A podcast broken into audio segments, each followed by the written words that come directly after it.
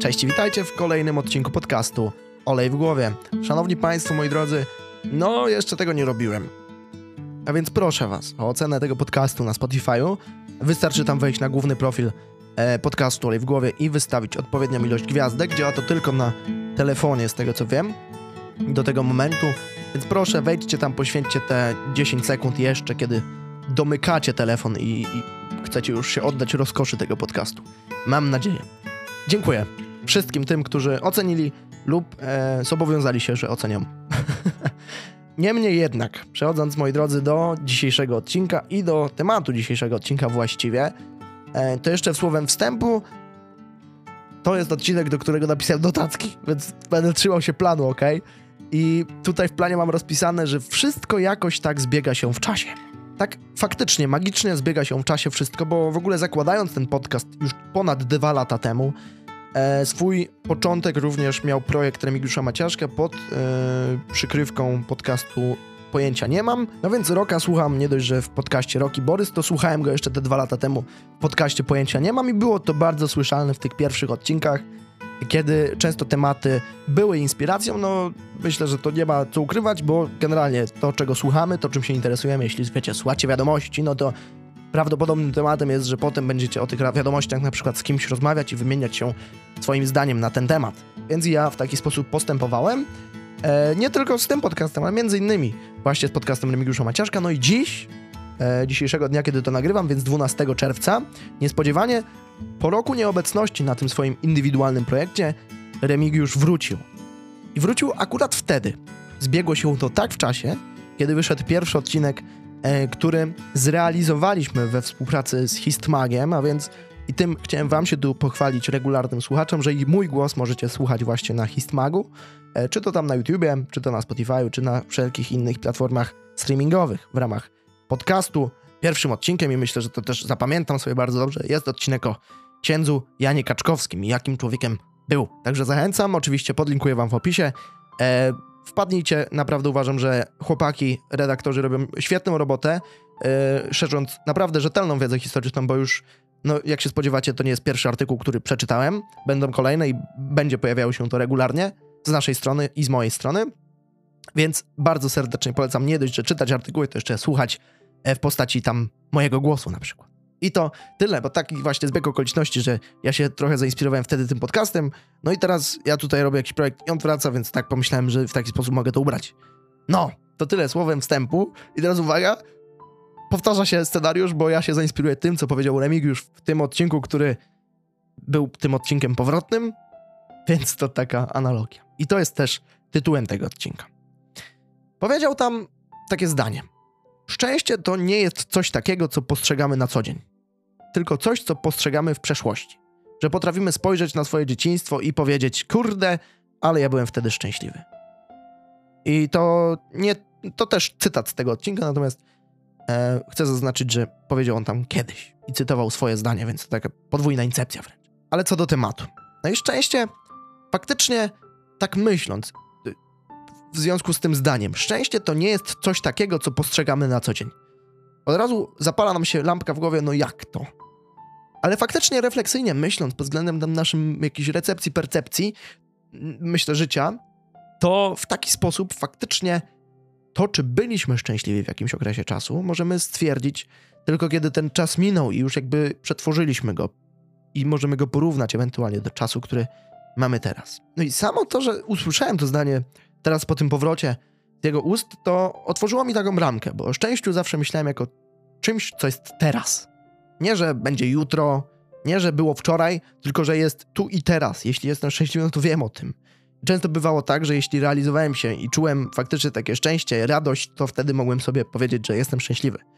Ale ogólnie rzecz biorąc, to jak dostajecie takie pytanie, czy w tym okresie czasu, w którym obecnie jesteście, więc w tym momencie, w którym jest zadawane to wam pytanie, jesteście pytani, czy jesteście szczęśliwi, no to trochę musicie przeanalizować trochę szerszego materiału. No i wtedy, myślę, zachodzi taki pewien proces myślenia o tym, co było wczoraj, co było tam parę dni temu, jakie było najszczęśliwsze nasze wspomnienie ostatnich dni.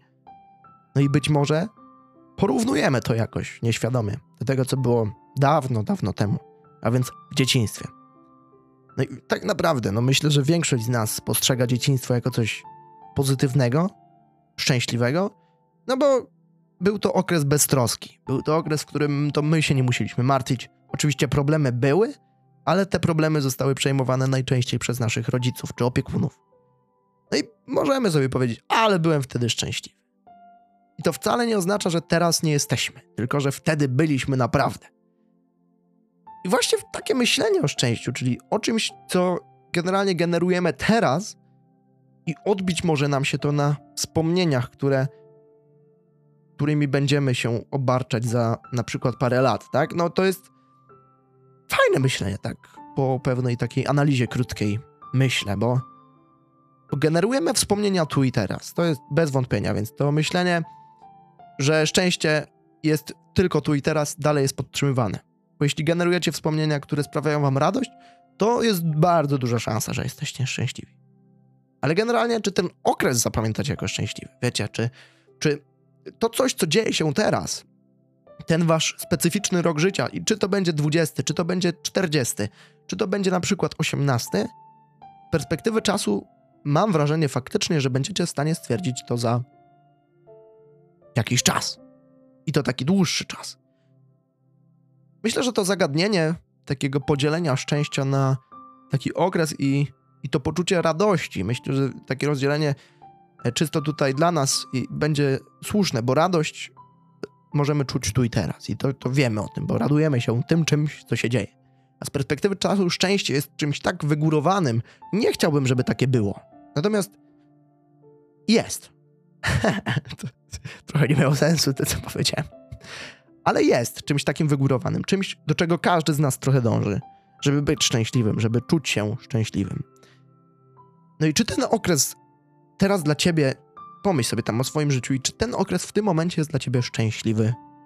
Czy przytrafia cię więcej szczęść, czy raczej nieszczęść? Tam było tyle szczęść i część, że już mnie to gubi. Więc faktycznie, ja chyba skłonię się do tego, że zgodzę się z tym powiedzeniem że szczęście to nie jest coś takiego, co postrzegamy na co dzień, tylko coś, co postrzegamy w przeszłości. Potrafimy sobie wtedy powiedzieć, że kurczę, byliśmy szczęśliwi. Nie oznacza to, że nie możemy być szczęśliwi tu i teraz, bo być może to jest też ten okres, albo nawet lepszy okres, w którym będziemy szczęśliwi, ale nie starając się tego jakoś hierarchizować, powiedzmy sobie szczerze, szczęście to szczęście i nie należy go wartościować. Powiedzieć, że tu byliśmy bardziej, tu byliśmy mniej, tylko że byliśmy. Raczej Życzę każdemu z Was, żeby był szczęśliwy w każdym momencie. Myślę, że takie generowanie wspomnień, na przykład Remigiusz mówił o robieniu grilla dzieciom, kiedy one przychodzą do stołu i jedzą razem z nim. To jest pewna radość, coś, co sprawia nam ogromną przyjemność, między innymi pewnie to, no bo tam, tym, tych rzeczy jest pełno i pomyślcie sobie też o swoich życiach, nie? Ja tutaj myślę, że jak siadam do mikrofonu, no to też teraz czuję ogromną radość, że mogę się wygadać czułem ogromną radość, kiedy mogłem przesłuchać tamtych myśli, tamtego podcastu. Samego tego, że mogłem posłuchać kogoś innego, co myśli na jakiś temat, który niekoniecznie nawet nie pomyślałbym o nim, tak? Jakby, gdybym tego nie słuchał, to bym o tym nie pomyślał. Tak też działa poszerzanie horyzontów. Bardzo pole polecam właśnie względem temu podcasty i dlatego uważam, że jest to świetna forma, bo w tak łatwy sposób możemy słuchać słów innych. I sami je formułować, jak robię to w moim przypadku. A więc w takim myśleniu zdarza się w ciągu dnia nam wiele rzeczy, bardzo dużo rzeczy, które sprawiają nam radość. I to czy to będą endorfiny, czy jakieś inne finy szczęścia, czyli tam na przykład zjemy sobie czekoladkę, pójdziemy pobiegać, poczujemy, że jesteśmy spełnieni zawodowo, to, że zrobiliśmy dobrą robotę. To wszystko składa się długofalowo na naszą taką długotrwałą percepcję dnia. Percepcja dnia każdego jednorakiego przekłada się potem na percepcję tygodnia. Percepcja tygodnia przekłada się na percepcję miesiąca. No i wiecie, jak to idzie dalej. Roku, dziesięciolecia i tak dalej, i tak dalej, aż do percepcji życia. I wtedy na jego finiszu będziemy w stanie powiedzieć sobie tak albo nie. Tak jak jest to przy okazji na przykład doświadczeń. E, swoją drogą właśnie nie chciałem powiedzieć, że na końcu życia, bo to podzielę się wam końcową ciekawostką, że na przykład linie lotnicze nie używają zwrotu, sformułowania your final destination, czyli twoja, twój ostatni punkt docelowy na przykład, no, nie wiem jak to teraz odpowiednio przetłumaczyć, tylko używają your destination. I specjalnie jest tam pomijane pewne takie myślenie czysto semiotyczne, umówmy się, względem takich słów, które oznaczają i konotują nam się gdzieś bardzo negatywnie, no bo koniec, tak? Chyba nikt nie chce być na końcu, chyba że na końcu e, ogromnego projektu, który będzie sprzyjał nam finansowo przez następne lata, na przykład. Albo na końcu e, okresu ciążowego, żeby już donosić to dziecko i żeby ono się już w końcu urodziło i żebyśmy nie mieli tych żelak w nogach. Współczuję wszystkim kobietom, które, które to czeka oczywiście.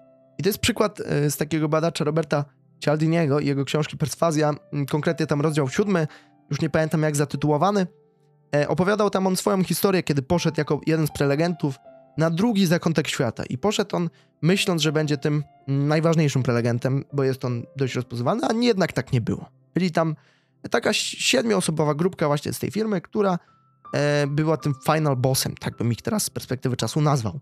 Czyli kimś, na kogo się czekało na wszystkich tych wystąpieniach. I główna różnica w tych wszystkich wypowiedzeniach była taka, że chłopaki prowadzili filmę niezależnie jaką. Nie powiem wam teraz jaką, bo chyba sam nawet nie wiem. Natomiast taką firmę, w której nie używali oni sformułowań, które konotują nam się negatywnie. A więc nie używali oni, że na przykład chcą zwalczyć konkurencję, tylko że chcą być lepsi od konkurencji. W taki sposób myślę, takim codziennym zadaniem właśnie naszym mogłoby być takie myślenie o takich słowach pułapkach, takich właśnie jak śmierć, porażka, wszelakiego, wszelakiej maści wyzwiska i, i wszelakiej maści w ogóle treści, które są negatywne, jako słowa same w sobie, bo wiecie, to jest trochę tak, że kiedy mówimy słowo wolno, to podświadomie mówimy je wolno. A kiedy mówimy coś szybko, no to przyspieszamy to słowo szybko. Ale kiedy powiemy słowo wolno, tak konkretnie szybko, to coś będzie nie tak. Nawet ja tu musiałem się zatrzymać, bo źle powiedziałem. Powiedziałem szybko, szybko, a nie wolno.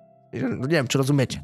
Ale myślę, że takim codziennym właśnie słownictwem możemy nadrobić sobie, myślę, że to nawet w temacie odcinka się utrzymuje.